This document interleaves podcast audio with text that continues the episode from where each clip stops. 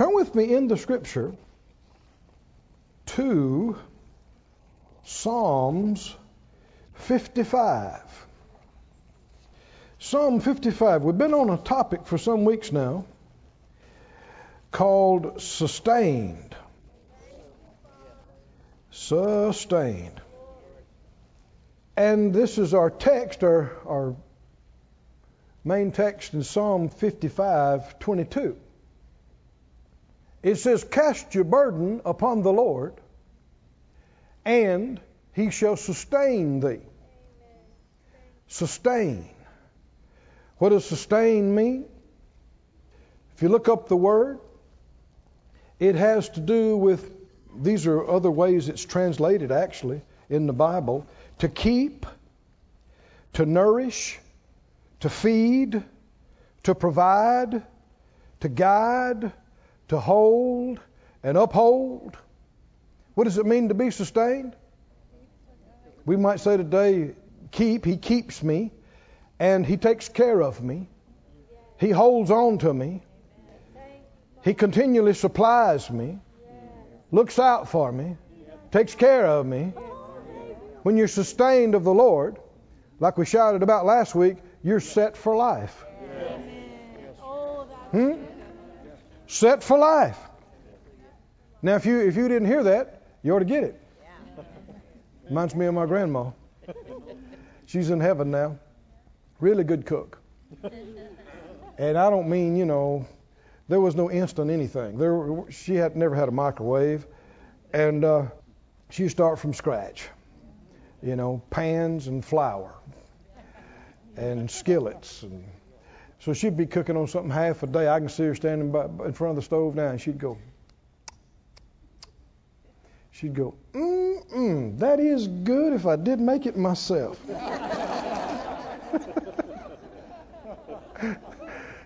And I feel that way about what I preached last week. That is good if I did preach it myself. But anyway, it won't cost you anything. Go online, download it, go back in the Word Supply, get your CD or DVD. Get caught up with us, because these things build one to the next. And we talked about how that God, His Word to us is good, and we need to trust Him. And the determining factor, one of the biggest determining factors in whether this one's kept and this one's not kept, is because this one trusted Him. And this one didn't. And it really is just that simple. He said, "Cast your burden upon the Lord." This reveals that. Burden is anything heavy, anything that's weighing on you, anything that's pressuring you. What are you supposed to do when something's weighing on you? Something's bothering you. If you choose to just yield to it and sit with it and ponder it and worry about it and cry over it, then you're stuck. Because somebody's got it that can't fix it. You. Right? If you could fix it, you wouldn't be sitting there worrying about it. You'd do something about it. Now, it's not all that complicated. If this person can't fix it, what needs to happen? You need to get it to somebody who can fix it. Don't keep, I'm what you might call a shade tree mechanic. I can change a spark plug, change the oil, change the tire, a few little other things beyond that. But when it comes to rebuilding a transmission from start to finish, rebuilding an engine from start to finish, what would be the reason? I'm supposed to be going somewhere to preach, and I've got my engine scattered all over my carport floor. And I don't even have the tools. And I don't know what I'm looking at. I'm thinking, wonder where that goes. I forgot where that came from. And I could wrestle with that thing and smear grease all over the carport and the house and wear myself out and get it together, and it's still not even run. Or if I had some smarts, come on, help me out. If I had some smarts, I'd get it to some guy who's done this for 30 years. Yeah. Come on, is that right? Yeah. Who's got all the tools, yeah. Who knows everything about it. Get it to somebody who can do something with it. Yeah. Well, when you got any kind of pressure, any kind of fear, any kind of worry, any kind of heavy thing, what does this verse say to do? What does it say to do? Cast it. That means throw it.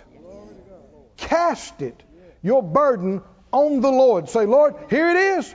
Here it is. Catch. Why? Because I can't fix this. This is beyond me. I can't do this. You ever seen people wrestle with stuff, spend all their money, wear themselves out, try 1,000 things, and look at each other after 3 months and go, I guess we're going to have to pray. And they say, you don't mean it's come to that. I think a lot of folks are way too slow to admit, I can't fix this. That's right. We could save ourselves so much heartache and pain and problems and wear and loss if we just early on go, this is a job for super God. I got to get rid of this quick. I got to get this out of my hands. Right? Yes. Because I'm not super God. And I can't do this. But He can. Amen. And if you'll throw that burden on Him, what did He say He would do? What did He say? He said, He shall sustain you. How many would take that right from the Word, right from the Lord, as a personal word for yourself? Would you say it? Just as surely as I cast my burdens on Him, He shall, He will sustain me. Go to Psalm 91. We've looked at this repeatedly. Psalm 91, the first verse. Psalm 91:1 said, He that dwells in the secret place of the Most High shall abide under the shadow of the Almighty. And if you skip to the last verse, verse 16, it says, with long life I'll satisfy him and show him my salvation. How'd you get there? Well, you started off trusting in the Lord and looking to Him and holding on to Him. How did you make it to long life? Well, the arrow that flew by day didn't get you. That's right. The plague didn't come nigh your dwelling. Is that right? All the things that He mentioned didn't take you out. You made it. You either avoided it altogether, or you made it through it, or you made it past it, but you made it all the way to long life. Until you were aged and satisfied.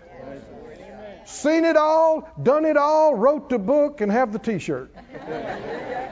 Until you're saying, Lord, I have fought a good fight. I've finished my race. I'm ready to come home and be with you. Yes. And He said, well, come on. Amen. And you're out of here. Amen. But in order to make it through your teens, through your 20s, through your 30s, yes, through economic downturns, through plagues, diseases, the swine flu and the bird flu. Come on, are you listening? Crime waves, anything and everything. How many know this planet Earth is a very dangerous place to live? In order to make it through all of that to old age, God had to keep you. You were sustained. Now, a whole lot of people are not being kept. This is just a fact of life. People are perishing. Way too young, too early, wrong. Did you know there's a right way to die and a wrong way to die? Yes. Yeah, we could show you scriptures on it. Did you know there's a right season to die and a wrong season to die? Yes. You can die too young. You can die early. I know a lot of people say things contrary to that. See, they're looking at the casket with a 14-year-old in there and say, well, you know, it was their time to die. We don't know why. God just chose this and God. No. No, it's just not true. I know people say it everywhere, but it's not true. It's not true. That doesn't mean He didn't love them. That didn't mean they didn't make heaven. But they were robbed of life they should have had down here. And don't say it was God's perfect will for them to be robbed of those years, because it wasn't. Whether it's me or you or whoever it is. How many believe the Bible reveals the will of God? Are we reading some will of God right here in verse 16? Come on, tell me what the will of God is. Will of God is. With long life. Is that for everybody or just a few hand-picked few? Huh? God's no respecter of persons. With long life, I will satisfy him. Him being who? If you back up and read the previous part of the Psalm 91, you'll find out why not everybody's making it that far. Because very few people will stand up and boldly say, it may happen to 1,000 over here, it may happen to 10,000 over here, but it won't happen to me. God's keeping me. He's kept me this far. He'll take me all the way. Very few, percentage-wise, church-going people would dare to say that. They'd say, wow.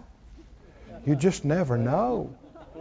We all hope we make it, but you just never know what God's going to do. Well, you can know He's going to do what He said He would do in His Word. So you got the Word, and you got religious tradition, you got truth, you got goofiness. Which one do you want? The truth will make you free. Turn with me, please. Psalm 37, while you're over here in the book of Psalms. Psalm 37:18 says, the Lord knows the days of the upright, and their inheritance shall be forever. They shall not be ashamed in the evil time. Why would you be ashamed? This is verse 19 now. Why would you be ashamed? Because you run out. It's embarrassing when your kids are not adequately clothed. It's embarrassing when you can't pay your bills. Is that God's will? No. For His people to be embarrassed? No. Have to say, I can't be a part of it. I can't do it. Sorry, I can't pay you. Sorry, I can't do what I told you I would do. Is that the will of God? No. That's not the will of God. They'll not be ashamed in the evil time. And in the days of famine, they shall be satisfied. Somebody said out loud, I'll not be ashamed. In the bad times. That's what evil means. Evil means bad. I won't be ashamed in bad times. Do you believe that or not? Yes. Come on, say it out loud. I won't be ashamed. In bad times. I will. We will be able to pay our bills. Do our business. Do what we need to do. In bad times. Or good times. And in days of famine, that's really bad times. In days of famine, there's a lot of people not making it. But what about you? Not only will you make it, you'll be satisfied. If you're satisfied, you're not saying, well, if I just had a little more. I don't have enough. Well, we came short on this. We just need a little bit. No, you're satisfied. You're going, no, we got it. We're good. We got everything we need. We're happy. Even in, we're talking about famine times. Bad times. And this is that same psalm. If you skip down to verse 25, where he said, I've been young, and now I'm old. Had David been through some stuff? Yes. How'd he make it to old? After all the battles he was in? Saul tried to kill him for years. And then, Goliath thought he's going to kill him. Is that right? When he's a teenager. And on and on. God kept him. Through betrayals. Through traitors. They had problems in the country. They had people attacked. They had all kinds of internal and external. And he made it all the way to an old man. Yeah. After all the battles, all the stuff he's seen. And health care back then wasn't what it is today. Now think about that. If God could keep Moses and David. Come on, is that right? Surely He can keep you today. Yeah. How different would it be for Him? I've been young, now I'm old. Yet I have not seen the righteous forsaken, nor his seed begging bread. Why? Didn't have to. Didn't need to. Why? Because God sustained you. God kept you. Let me read some more here. I'm trying to move too fast, but this is so good you don't want to miss any of this. Psalm 41. Go to that one. Psalm 41 and verse 1. Psalm 41, 1. Blessed is he that considers the poor. Now, you know, if you're going to be a blessing to the poor, you don't need to be poor. That's right. That's right. So have mercy on the poor. Oh, I am poor. I'm going to bless myself. No, in order to really be a blessing to the poor, you can't be poor. I'm not saying you couldn't do anything. You can. If you got anything to give, you can give. And that's one way you get out of being poor. But if you're going to do anything to any appreciable degree for the poor, then you're not the poor to have that kind of ability. And there's a blessing that comes from helping other people in need. Amen. The Bible said, if you have mercy on the poor, you lend to the Lord and He will repay you. Yeah. Wow. Yeah. God says, I'm going to pay you back.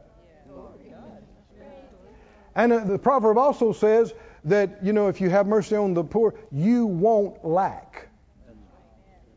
The one that does won't lack. Well, you see this again. Blessed is he that considers the poor. Why? Because the Lord's going to deliver you in time of trouble. You want to never be down and out? Help somebody that's down and out, and you'll never get there. Blessed is he that considers the poor. Why? Because one day he'll be down and out too. No, the Lord's going to deliver him. Even in times of famine and in times of trouble, keep reading. The Lord will do what? He'll preserve him and keep him alive. And he'll be blessed on the earth. And you'll not deliver him unto the will of his enemies. There's something else goes along with this. Healing. Verse 3. The Lord will strengthen him on the bed of languishing. And you'll make all his bed in his sickness. Now what that means is what you saw in the ministry of Jesus. People came in on the bed and the bed went out on them. Amen. Amen. Amen. That's what he means when he's talking about making your bed. Amen. Job 5 and 19. Somebody say, God is keeping me. Amen. Job 5:19 says, He shall deliver you in 6 troubles. Yea, in 7. There shall no evil touch you. Now when he says 6, yea 7, don't just get stuck on that number. He's saying in a bunch of problems, even more. In repeated situations, God's going to be there. God's going to be there. Come on, God's going to be there. God's going to be there. And even though it's devastating people all around, it's not going to touch you. In famine, He shall redeem you from death. Now famine is when nobody can get food. I mean, everybody's starving. Nobody can get anything. But you're going to be fine. And in war, from the power of the sword. Sometimes it's not bread you're concerned about. It's that guy trying to kill everybody. But whichever one it is, you're kept. I'm kept. You shall be hid from the scourge of the tongue. Neither shall you be afraid of destruction when it comes. If it rolls into town. If all kind of terrible things start to happen in the nation or in your town. Correct. You won't even be scared. Thank you, Correct. Thank you, Lord. Won't even be scared. You're not happy about it. You care about them. But as far as you being scared that you're not going to have anything to eat or that you're going to be destroyed, you're not even scared. Because God told you, cast all your cares and burden over on me. And I'm going to sustain you. I'm going to take care of you. Did he tell you he'd take care of you or not? Did he? Did he? Is he able to? No matter how rough it gets, is he able to? Yes. He is. Somebody say, I won't even be afraid of destruction when it comes. Keep reading. Here's what you'll do. At destruction and famine, you shall laugh. Say what?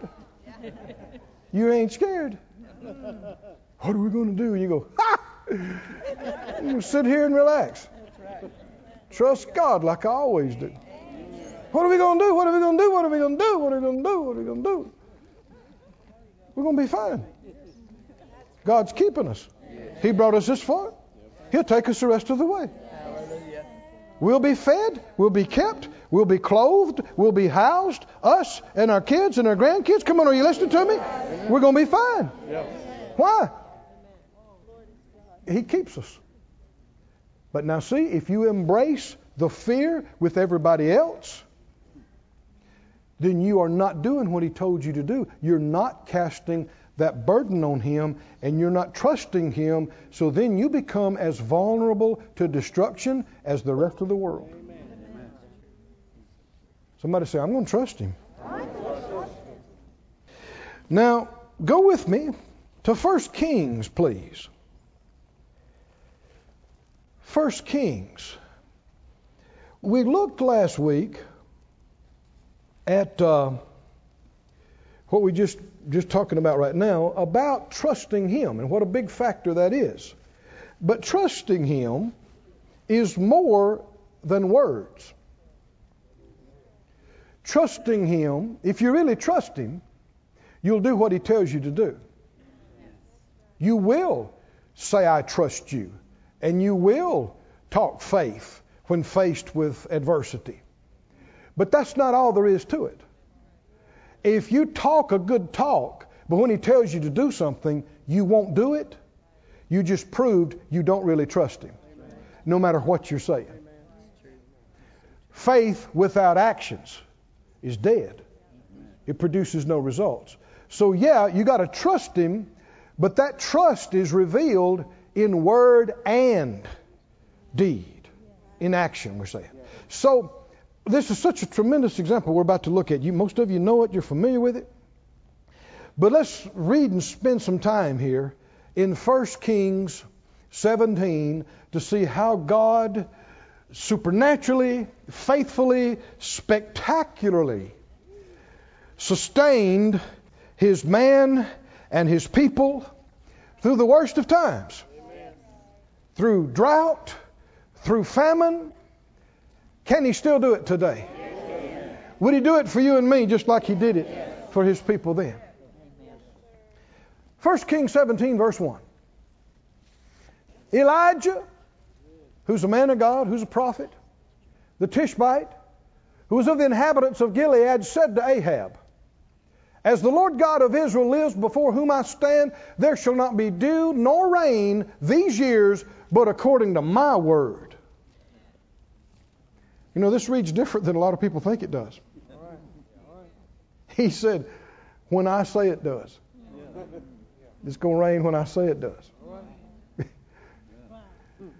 Now, you know, most folks would never have that happen because they would never believe that. And they would never say anything like that. Hear how quiet it got. Let me give you some scripture. You like scripture, don't you? James 5:17 says, Elijah was a man subject to like passions as we are, and he prayed earnestly that it might not rain, and it rained not on the earth by the space of 3 years and 6 months, and he prayed again, and the heaven gave rain, and the earth brought forth her fruit. It was initiated, both the drought and the rain, by his praying. Amen. And he got that in his heart and his spirit. He said, it'll rain when I say it does. According to my word. You should see the looks I'm getting across the crowd. I'm reading scriptures here. Right? In Revelation 11:6, it tells of another time. It says they have power. This is Revelation 11:6. They have power to shut heaven that it rain not in the days of their prophecy. Who has the power? They do. They believe it. They say it. It happened. Just thought I'd mention that to you. 1 Kings 17. Let's go back to it. So when he said that, verse 2, 1 Kings 17, 2. The word of the Lord came to him saying, Get thee hence. Give me some Arkansas translation of that. Get out of here. Get out of here. And turn you eastward and hide yourself by the brook Kerith. Did you know sometimes it's time to hide? Yeah. You know Jesus hid? Yes. He did. There were times when he hid. There were times when Paul hid. Yeah. There were times when they didn't. Yeah. So when do you hide? When do you not hide? Yeah. The answer to 1,001 questions is be led. Do you believe that? Yeah. Oh, that's not just a saying. It's the answer. What do I do now? You need to hear from the Lord. Amen. There's nothing can substitute for that. You need to seek Him, pray, seek Him until you hear from Him. Amen. And then do that. Amen. If anybody ever comes out with a 10,000 volume set, what to do in every situation, save your money. Because it's not true. If that would work, you would need the Holy Spirit. And you need Him morning, noon, and night. You need Him. He is your helper. Yes. Capital H. Yes. He's your guide. Yes, He is. You need to look to Him, lean on Him, and respond to Him. Whichever way He leads, to the left or to the right. So He told Elijah, the man of God, get out of here.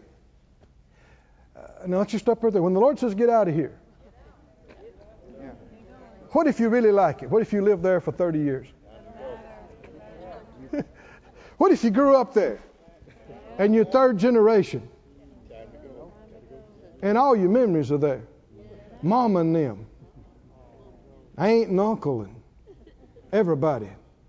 You've been a member of this and you played golf there for 30 years and that's your favorite grocery store. And, huh? God says, get out of here. What do you say? Well, what about the kids? And what about the this? And what about the that? If God said, get out of here, none of that means a thing. And if you think, well, I got to have those answers before I'm going to get out of here, then you're rebellious, hard-headed, and don't trust Him. Because again and again, He'll tell you to do things. He'll say, go do this. And you'll go, why?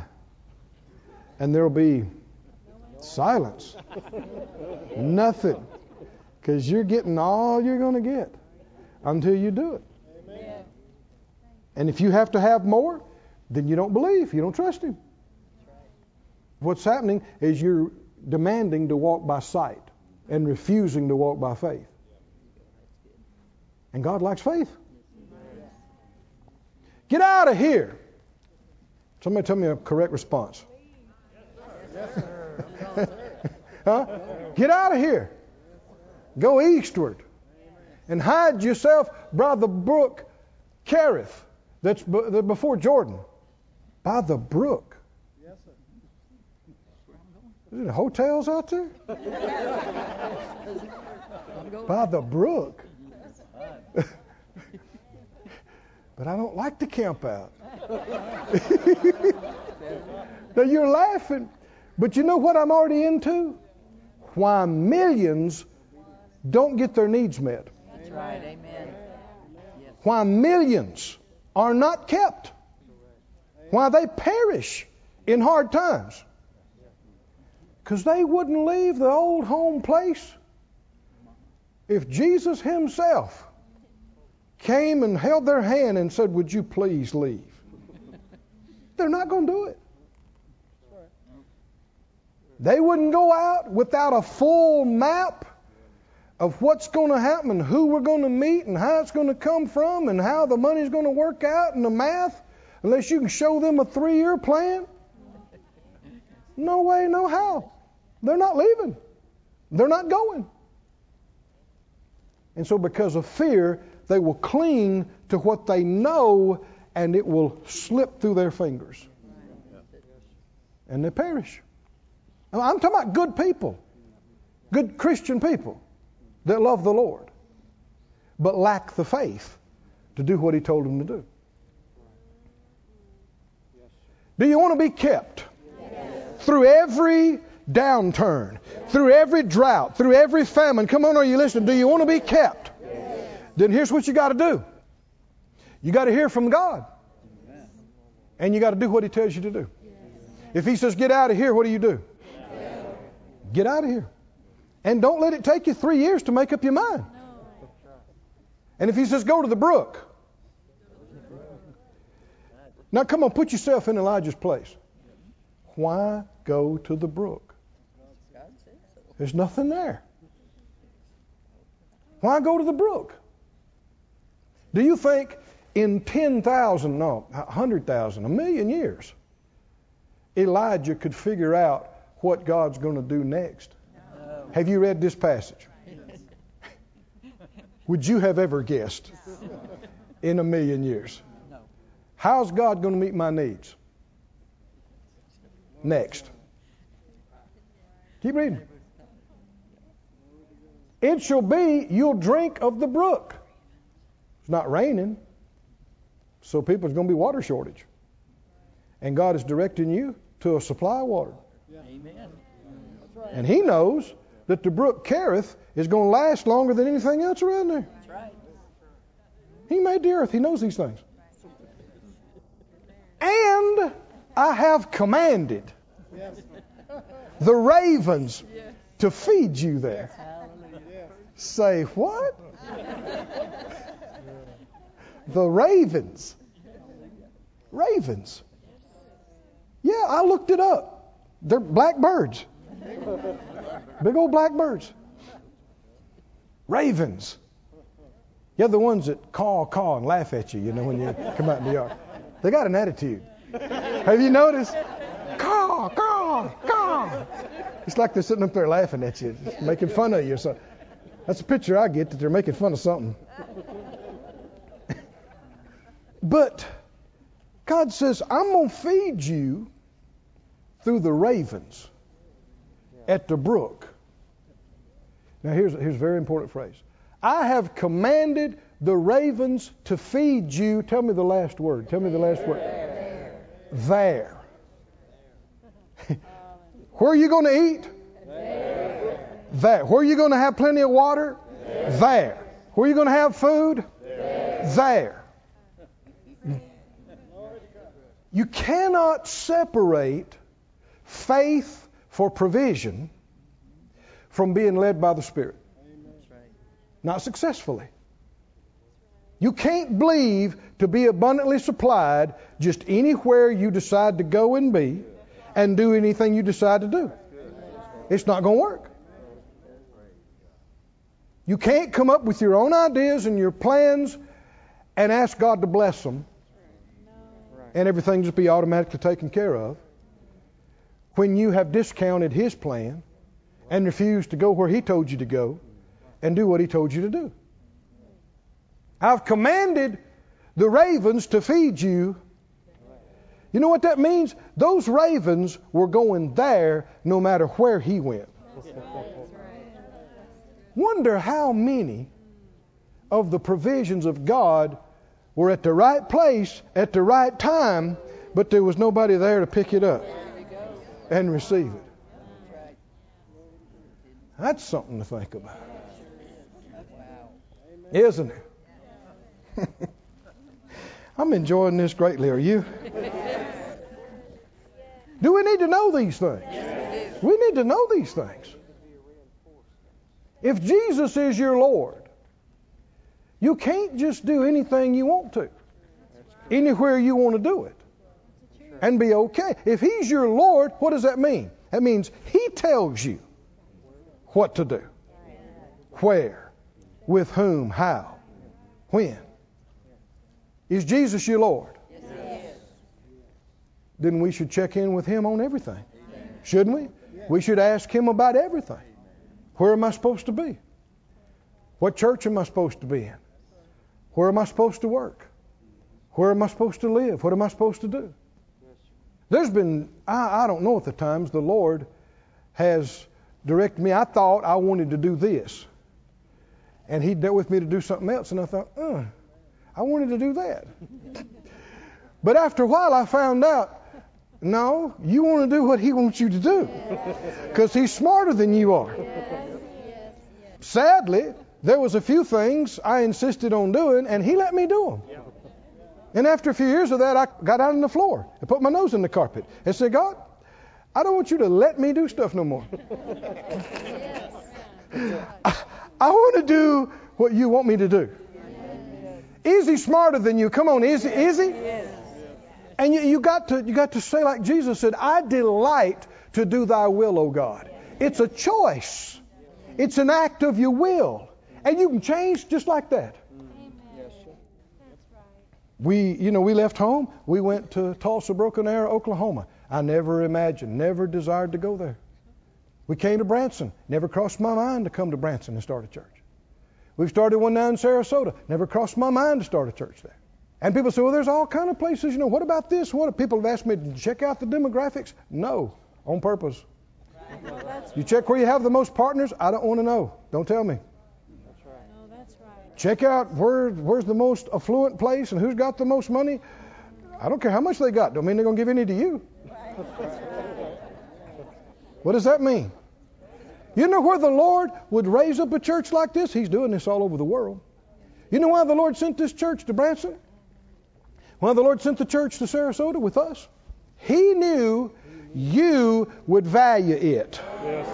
Yes. That's why. Yes. He knew it would mean something to you. You would appreciate it. You would embrace it. You would work. You would sow. You would believe. You would come. Yes. You would honor Him. Yes. Hallelujah. Thank you, Lord. That's why. That's why here. There's a lot of places they might have some things going for them, but the truth is they despise these things. They could care less, and so they don't have it, and they won't get it until that changes. Yes. We're blessed. Yes. Oh, somebody say, we're blessed, we're blessed, we're blessed. Yes. Keep reading. Somebody say it again. He commanded, the ravens, to feed him, there. Did you get that one word? There. Where's the provision coming? There. If you're smart, where will you go? There. Because that's where the provision is, where he told you to go. You could spend the rest of the night on that, couldn't you? So he went and did according to the word of the Lord, and that's why the boy's in the book. That's why we're talking about it tonight all these years later. He did it. He went and dwelt by the brook Kerith, that's before Jordan, camping out. Main prophet to the known world at that time, I guess. Elijah, he's the man. Out there camping out by the creek. Why? If anybody came out and said, what you doing out here, man of God? Lord told me to come here. I'm here. And the ravens. Oh, is God something else?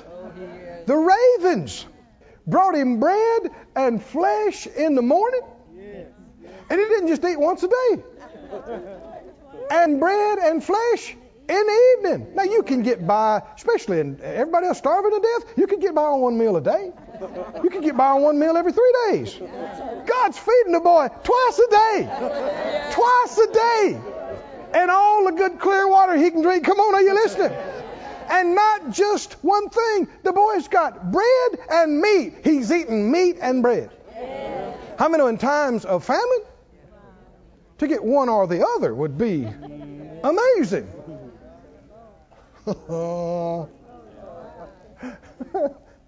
Here's the question. Who feeds the ravens? The New Testament, Jesus said, consider the ravens. What's he saying? They don't work. They don't punch a clock. That's what they're laughing about. They're looking at you. I just got that right now. I just realized that's what they're laughing about. They're watching you and me work. They're watching us sweat. No wonder they're cutting up so much about it. They don't punch a clock. They pay no taxes. Come on, are you with me? No rent, no electric bill. and they're watching us working away, sweating with our brow, and they're going, ha, ha, ha, ha, ha, ha. Don't you wish you was like us? What do? We hang out on the fence, chat, play, dive, bomb, and runs. Just wait next time you wash your windshield. Actually, Job 38:41 says, who provides for the raven his food? Right. Talks about God. Psalm 147:9 says, he gives to the beast his food and to the young ravens which cry. He mentions them several times in the Word. Who's feeding the ravens? God. And so now God's using the ravens to feed a man. Amen. Feed his man. Now that'd be fun to watch. Food is like gold. It's a drought. It's a famine. And here comes these ravens. Caw, caw, caw. And somebody just got some bread out of the oven. Whoa. They got it from somewhere, didn't they? They swooped in. Somebody had been saving that piece of bread, and they're just about to eat it. Whoa. Raven comes by, grabs that bread. Somebody's about to eat a piece of chicken or a steak. Three ravens come by. Boom, boom, boom. They're going, where's my food at? Where's my food at? And they fly straight over to the brook Kerith. Choo, release that piece of bread. Release that meat. After several days of this, Elijah goes, well, about time for them ravens. Ravens to come in. Gotta get my plate out here. Oh, come on, boys. You didn't get it on the plate this time. Come on. Thank you. Y'all stay after it now. Good birds. Good birds. How many believe this wouldn't have happened anywhere else on planet Earth except beside the brook Kerith? He said the Lord had commanded the ravens to do it there. Keep reading, keep reading. It came to pass after a while, the brook dried up. Uh-oh. Because there had been no rain in the land. Could God have kept that brook going? Yeah, but he didn't. Did God tell him to go to that brook? Yes. Yeah, but now the brook's dried up. The channel God told you he was going to use is dry. What needs to happen now? What needs to happen? Don't fuss. Don't cuss. Don't blame anybody. You need to seek God. Right? Because you know it's His will to take care of you. Amen. You know it's His will to take care of you. But if you're no longer getting your needs met like this, like it's been happening, doesn't mean God changed His mind and wants you to starve now. Right. You know, some folks, he's a preacher. Some folks would have started a Kerith Brook Evangelistic Association. You got to sign and wonder. I mean, people would come, wouldn't they, to see this? Behold, the ravens. And here they come flying. You think people would shout? Could shout? They'd be shouting and running in the aisles. Is that right? Look at them ravens. It's a sign and a wonder. Then a lot of charlatans would have built it up and then passed the plate real fast. That's another sermon. But the brook dried up. Somebody said the brook dried up. The brook dried up. Why? Well, it's not a mystery. Ain't been no rain. The brook dried up like everything else is drying up. And verse 8. And the word of the Lord came to him. Amen. What's the most important thing you need in all these situations? The word of the Lord. You can't have any faith without the word of the Lord. How does faith come? By hearing the word of the Lord. And the Lord said, get up and get you to Zarephath, which necessitates getting out of here. Hello. How many know, no matter how blessed you were and how spectacular the miracles, don't cling to something that's become comfortable to you. When the Lord says, get up and go, get up and go.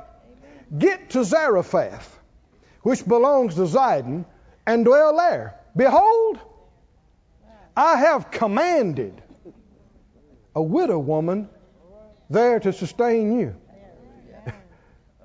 A widow woman. In the time of famine,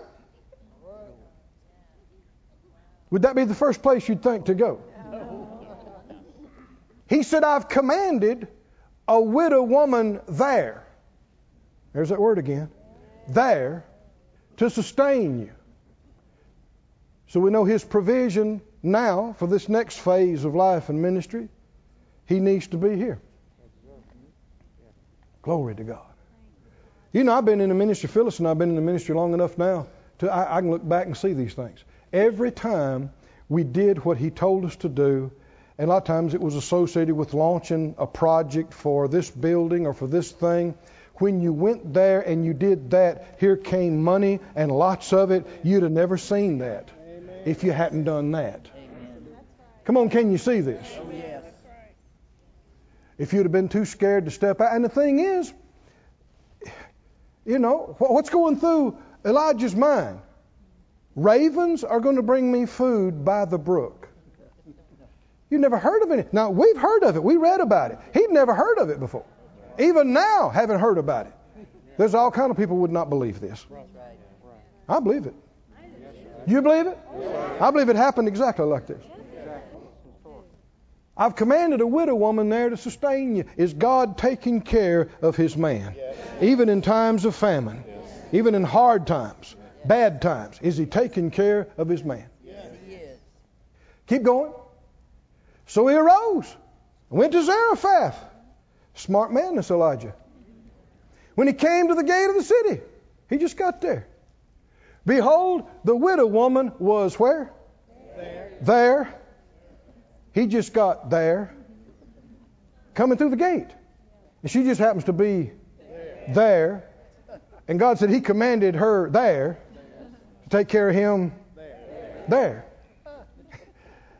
She's gathering some sticks. Does she look the picture of affluence? She's out picking up sticks. Rich people don't do that. They have people that do that. And he called to her. He said, would you get me, I pray thee, I pray thee. It means he's asking, not telling. I don't care how much you know what God has said. You need to realize people don't even have to obey God. And you better be nice. Elsewise, God can be trying to do something for you, and you can get in there and act ugly and act like a heathen and mess up your favor. We might say, please, I pray thee.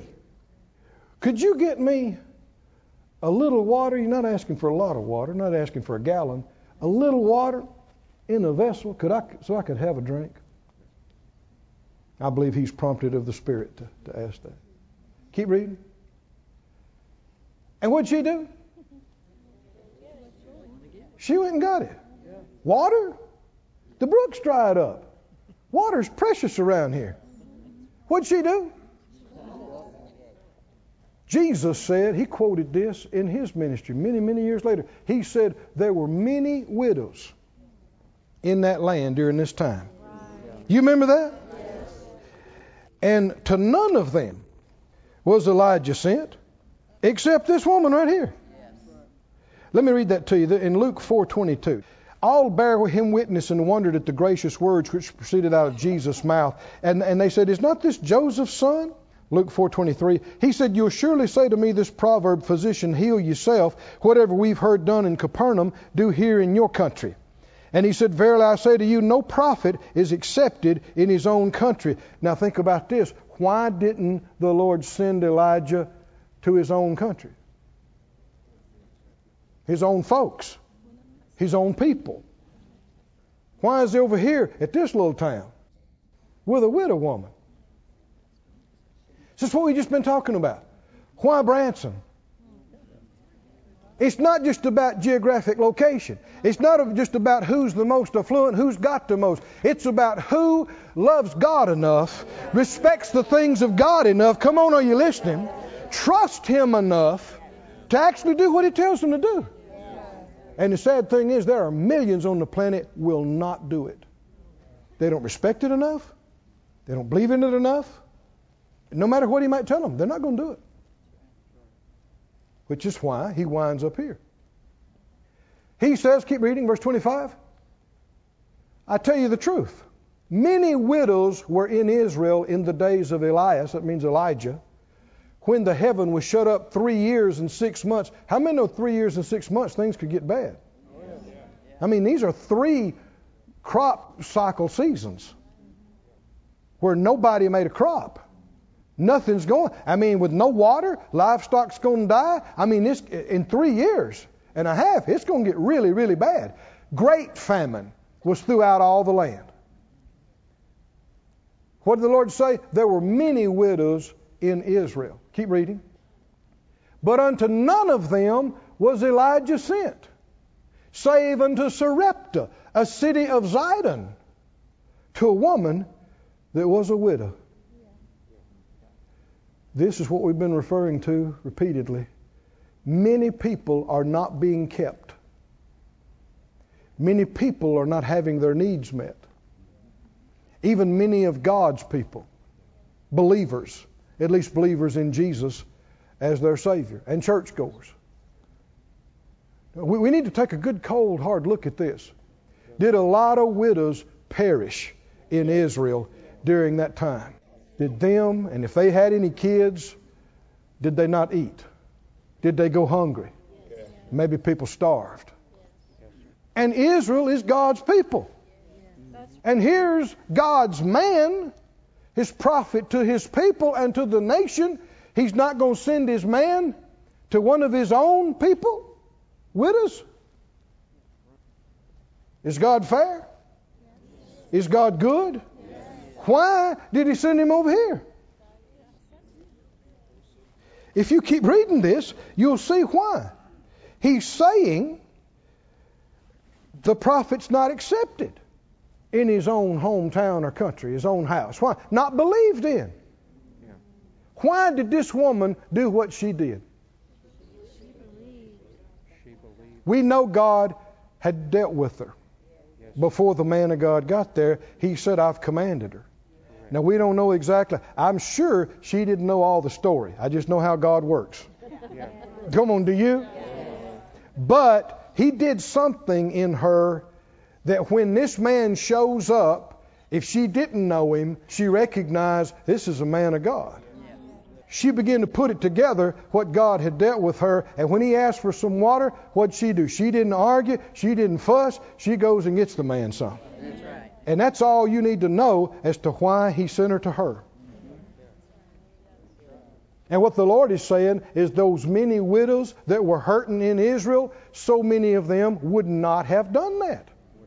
Because they didn't respect it enough. Didn't believe in it enough. They'd have been too scared. It's a time of famine. 3.5 years. Everybody's starving.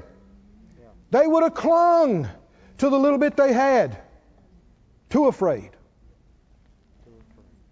Keep reading in 1 Kings there. As she was going to fetch it. So she's going. She has faith. How do we know? She's doing it. He called to her. He said, where are you going? Could you bring me, I pray thee? He's not telling. He's asking. Could you please get me just a little morsel of bread? How many know this is like asking for gold? This is, in a famine? Could you give me just a little bread in your hand? I mean, we're not talking about a big piece. It fits in the palm of a woman's hand, widow's hand. Just a bite. We'd say morsel means bite in Missouri. Could you give me a bite? Just a bite. Keep reading. She said, as the Lord your God lives. So she knows he's a man of God. I don't have a cake.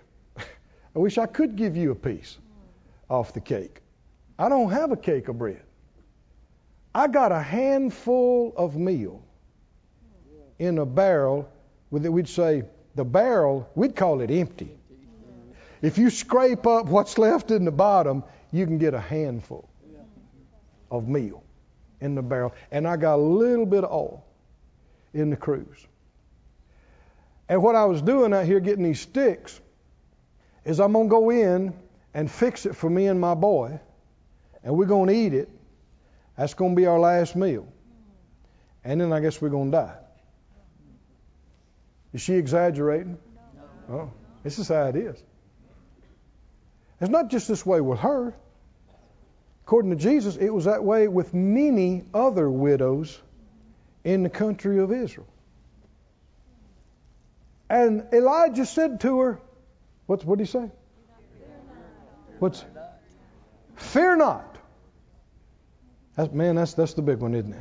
Yeah. Don't be afraid. When the Lord says, cast all your burden on me, don't you have to fear not to do that? Right. That's what this is about. Are you going to fear or are you going to trust?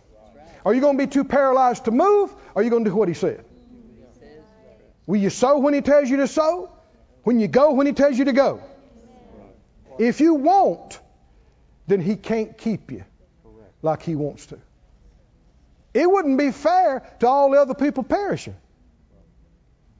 If He's going to keep you, when you won't listen to Him and won't do what He tells you to do, He's unjust in not keeping everybody else that don't even believe in Him. Whether you think it's fair or not, He's fair. He's completely fair and good. How many believe He wants to do it for everybody? Do you believe He wants to do it for everybody? Is there any reason why everybody can't believe Him? No. They could believe Him. Any of us could believe Him if you would. So it's not His fault. And Elijah said to her, don't be afraid. Jesus said that to many people. Fear not. Fear not. Don't be afraid. Fear not. Go and do as you have said. But make me a little cake out of it first and bring it to me. And after, make for you and for your son. Now, what would the news shows do with that? Prosperity preacher steals food out of dying child's mouth. What could the media do with that? Could they spin that or not? Oh, man. Now, here's another side of it. Because of that, there are ministers that won't preach prosperity and won't receive things lest they be associated with fraudulent things. And what they don't realize, they're denying people in need the opportunity for a miracle. Yeah. I remember another widow in the New Testament. People were coming, putting in the offerings. You remember this? Yeah. And the people that had a lot came, put a lot in there. Yeah. And there was one widow who had 2 mites, probably less than 2 cents today. She came and put it in. And the Bible said Jesus was watching what they put in. Yes. What if I'd have done that tonight? What if I'd have come by and said, let me see your envelope? Okay. Let me see your check. Okay. Let me see. Is that a 5 or a 10? What is that? Is that 50? Is that 100? What is that? What would a lot of people think about that? They think, oh, I'm never going there. I'm never going there again. I knew it. And yet, I would be acting like Jesus. I would be doing exactly what He did. Somebody still can't get over that. They're going, oh, you better not try it with me. I really don't care. It's not my business, I should say it like that. I do care. I care that you're okay and you get what you need. But it's not my business. I purposely don't look at things. But Jesus said This one, he announced it to everybody. And he said, this woman has given more than you all. Because she gave everything she had. Now, if, as some people preach, if what they preach is right, she shouldn't have given at all.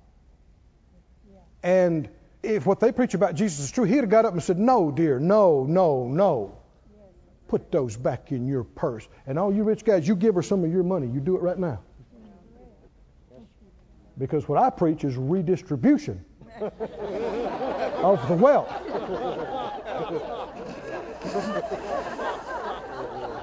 He let her give it and made a big deal out of it and left her money in the offering. Come on, are you listening? Did he? Yeah. Did he? Yeah. If anybody should be exempt from giving, it should be a starving widow and her child. If anybody should be exempt from putting anything in the offering, it should be a widow with 2 cents, 2 pennies. And there are people all over the place, church-going people and preachers, that would say, yeah, that's right. No, you don't need to give anything. You're in need. No, honey, that's how you get out of need. Yeah. That's how you get out of trouble, which is why Jesus let them do it. Yeah. Commanded her to do it. Come on, can you see? He didn't just let this one do it. He commanded her to do it. A lot of people think, because I don't have much, God doesn't expect me to give anything. He certainly does. The only excuse for not giving anything is if you have nothing at all. Zippo. Actually, the Lord corrected me one time about I was out on the road, and a lady came up to me and she said, oh, Brother Keith, I want to thank you. You've sent me materials for years and letters and everything, and I've never sent you a dime. And every time it comes, it's just the word that I need, and it just helps me so much. I said, well, I'm glad we can do it. I said, that's all right, that's fine. You don't have to send us anything. And as I walked away, the Lord said to me, he said, that's not all right. That's not all right. She could be a partner for $1 a month. $0.25 a month, right? Amen. Who couldn't be a partner for 50 cents a month? Right. It ain't right. It's not that they owe me anything. It's between them and the Lord. But I'm saying the mentality of I don't have much, I can't do anything, God didn't expect me to do anything, is absolutely wrong. Right. These 2 widow women are examples of what we're talking about. Right. Why is this woman in the book? Why are we still preaching about her all these centuries later? Come on, read it. 1 Kings. Why? Verse 14. Why? He said to her, thus says the Lord God of Israel, the barrel of meal shall not waste. You got to, that takes faith just like believing ravens are going to bring it. That's right. Right? Yeah. Neither shall the cruse of oil fail. You're going to use the last bit you got. It's going to be gone. How's that going to happen? And it's not going to fail until the day the Lord sends rain on the earth. Can he sustain you? Yes. In any circumstances? Yes. Any situation? Yes. Verse 15. Why is she here? What's different about her than all those hundreds or thousands of widows that were in Israel that the Lord didn't send him to? What was different about her? She went and did it. She went and did it. What's the key to getting a miracle? Whatever he says to you, do it. Does it take faith? Oh, many a time, Phyllis and I have cleaned out our account. Many a time, we've given our most prized possession, thing we liked the best, the thing that we believed God to get. Many a time. It takes faith to do that and not know where it's going to come from and how you're going to get what you need by the time you need it. Doesn't it? It takes faith. It takes faith.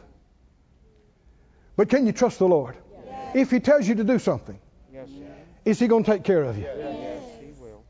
Would the Lord tell this woman to do this and not take care of her? Never has happened. Never will. She went and did it.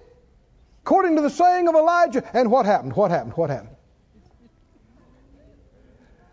And she and him, the man of God, and her house. That's not just her kid. Kinfolks came over when they heard there was food. You know the greatest thing you ever did for your family was obey God. Sometimes they're the very ones try to talk you out of it, scoff at you, make fun of you, whatever. And sometimes it's hard because it seems like when you obey God, you're going this way and they're going that way. But the best thing you ever did for your family was obey God and go all the way. Because the blessing on you is going to affect them. If not today, tomorrow. And you can be in a place eventually where you can bless them and help them. And you never would have been if you'd listened to them. She went and did it. What'd she do? She made her last little cake. She took a piece of it first, before they ate, before her kid ate. Now, how many folk would have lost them there? They'd say, "My baby's going to eat." Preacher man. That's one of the ones the Lord didn't send him to. That's right. The Lord knew they would have said that and thought like that, so he didn't send them to them. It wouldn't have done any good. They wouldn't have believed. They wouldn't have obeyed. They wouldn't have got the miracle anyway. She brought her little cake to the man of God. She said, "I wish it was more. This is fresh out of the oven. Here, man of God. Bless us." Hallelujah. And what happened? Come on, what happened? What happened? What happened? And she and he and her house ate the next day and the next day and the next day, the rest of the week. Come on, and the rest of the month, and kept on eating. Hallelujah! Many days, many days, many days until this thing was over. Keep reading verse 16. And the barrel of meal wasted not, neither did the cruse of oil fail, according to the word of the Lord, which he spoke by Elijah. How did that happen? How did that happen? They'd get the last out. You shut up the oil bottle and cover over the meal barrel. But the next morning when they came to make some more food, open it up, there's some more. Take it out. But when it came supper time, open it up, there's some more. It just never ran out. Glory to God. You know, the Lord multiplied the loaves and fishes, didn't he, on more than one occasion. He can do that kind of thing for those that'll obey. You know, that wasn't the end. Down in the 19th chapter of 1 Kings. In 19:5 says, as he lay and slept under a juniper tree, an angel touched him and said, "Get up and eat." And he looked, and there was a cake baked on the coals and a cruse of water at his head. And he did eat and drink and laid him down again, took him a nap. And the angel of the Lord came a second time, touched him and said, "Get up and eat, because the journey is too great for you." And he arose and did eat and drink, and went in the strength of that meat 40 days and 40 nights to Horeb, the mount of God. Angel cake is potent stuff, bro. Gotta be. You can run on it and stay strong for 40 days. That's a month and a half. All for 2 meals of angel cake. Why did God save this for us? So there's many things God has done throughout every generation in history, and most of them we don't know about and won't know about this side. Why did God have this one saved for us? And in the Word of God, for us, to you and me, to hear it and know it, our fathers, our children. Why?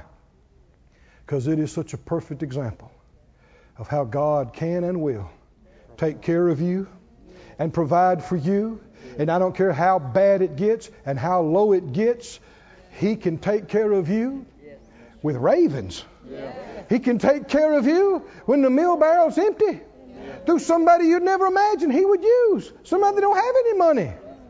He can have an angel show up and feed you cake. With a God like that, why should you and I ever worry our little brow? Come on, are you listening? With a God that can do that? This, so what's he saying? I mean, why would he do things like pay taxes through a fish's mouth? Why? What does he keep saying? He's saying, I got a zillion ways. That's right. That's right. Is that right? I can do this a zillion ways. Don't you worry about can it happen. Don't you worry about how it's going to happen. You just need to believe me and trust me, and I'll take care of it. I can do it. Can he? Glory to God. Do you see the recurring thing that happened here? In order for him to be sustained, the ravens had to listen to God and do what he said, and Elijah had to listen to God and do what he said. The widow had to listen to God, is that right? And do what he said. And Elijah had to listen to God and do what he said. The angel had to hear from God and do what he said, and Elijah had to hear from God. Come on, do you see a recurring thing? If you and I are going to make it, we're going to make it through the 2010s or the 2020s. Come on, are you listening? Or the 30s or 40s, whatever, how long the Lord tarries, and we continue. If we're going to make it while other people are ravaged by crime or disease or this problem or that problem, what are we going to have to do? We're going to have to believe it. And when he tells us, get out of here, then you need to get out of here. When he tells you go there, then you go there, right? When he tells you now, it's a time for a change, leave here and go there, got to do what he tells you to do. Not just something that crossed your mind. Not just because some wide-eyed person come and prophesied to you. I'm talking about you actually spent time and sought God and heard from him. And again, it'll be different than what you thought you would do. But there'll come moments of truth in your life.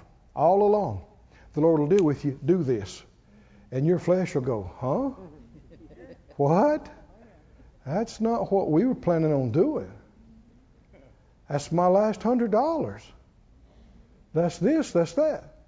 And all you need to know is it him.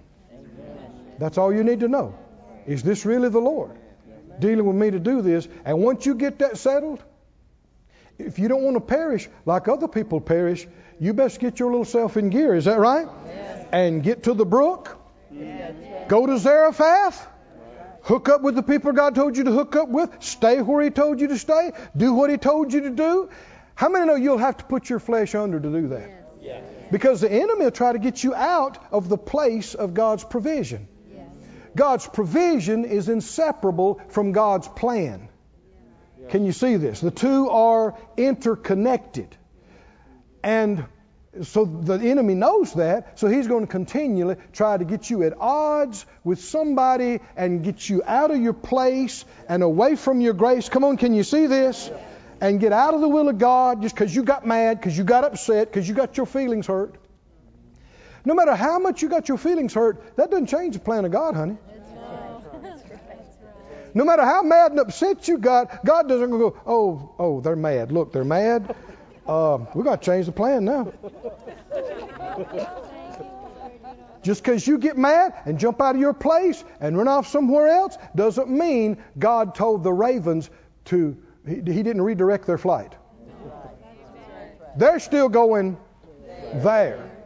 And if you ain't there, I guess they're just going to have a picnic. Somebody else is going to eat your provision. Somebody say, no. I'm going to be where I'm supposed to be. I'm going to receive what I'm supposed to receive. I will be well kept my whole life long. I'm set for life. Hallelujah.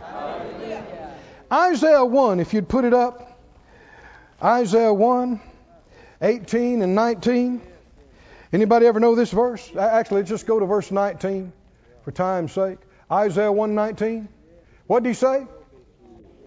What did he say? If. Starts with an if. That means it's conditional. If you do this, something will happen. If you don't do it, it's not going to happen. If you be willing and... How many know willing's not enough? You got to go on and do it. If you be willing and obedient. Come on, sit out loud with me out loud. Well, out loud.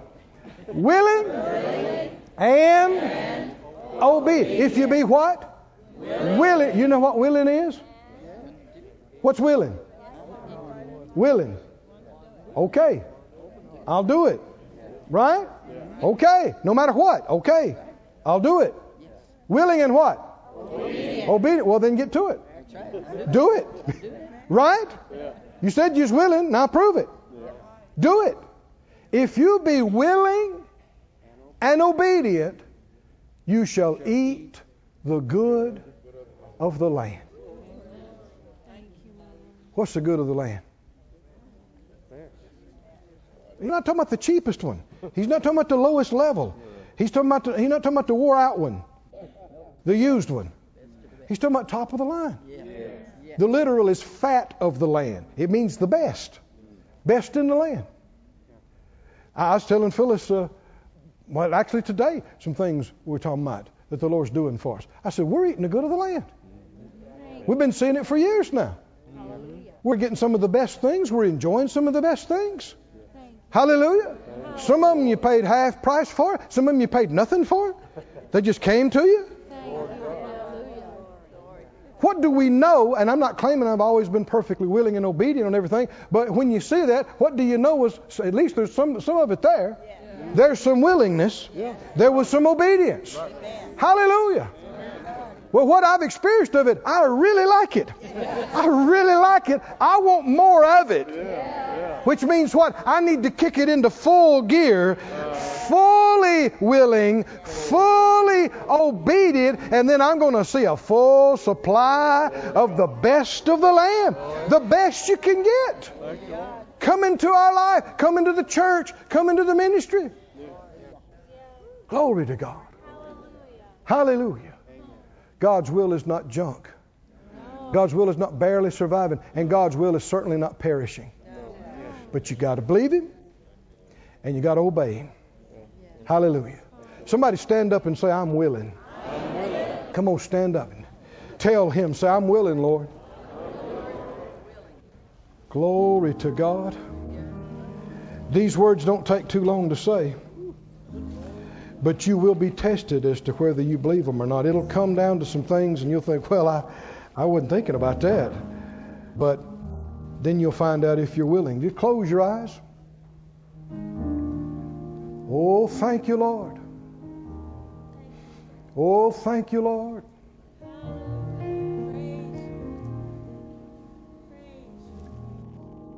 Hallelujah.